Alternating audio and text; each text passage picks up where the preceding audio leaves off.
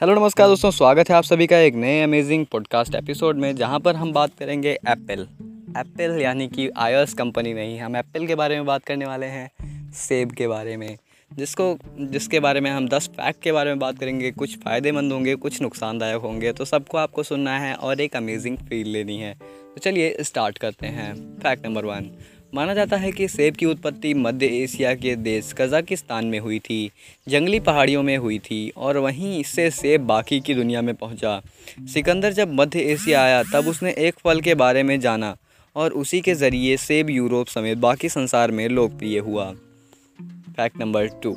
England के north में रहने वाले लोग सेब को देवताओं द्वारा दिया गया उपहार मानते थे।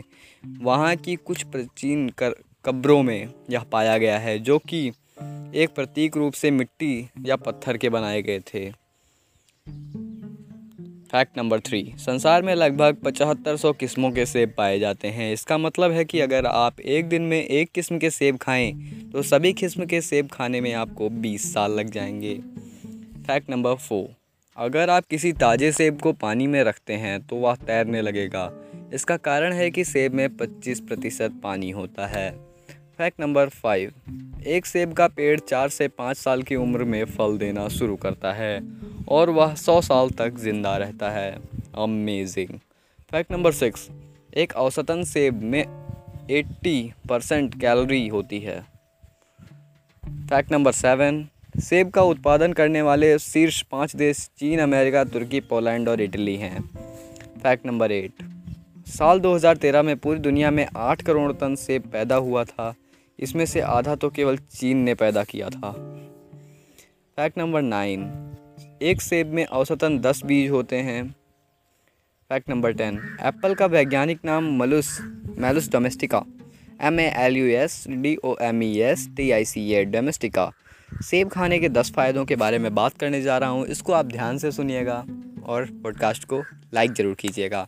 और कमेंट में ज़रूर बताइएगा कि आप इस रूल को फॉलो करते थे या आपसे फॉलो करेंगे। तो चलिए शुरू करते हैं।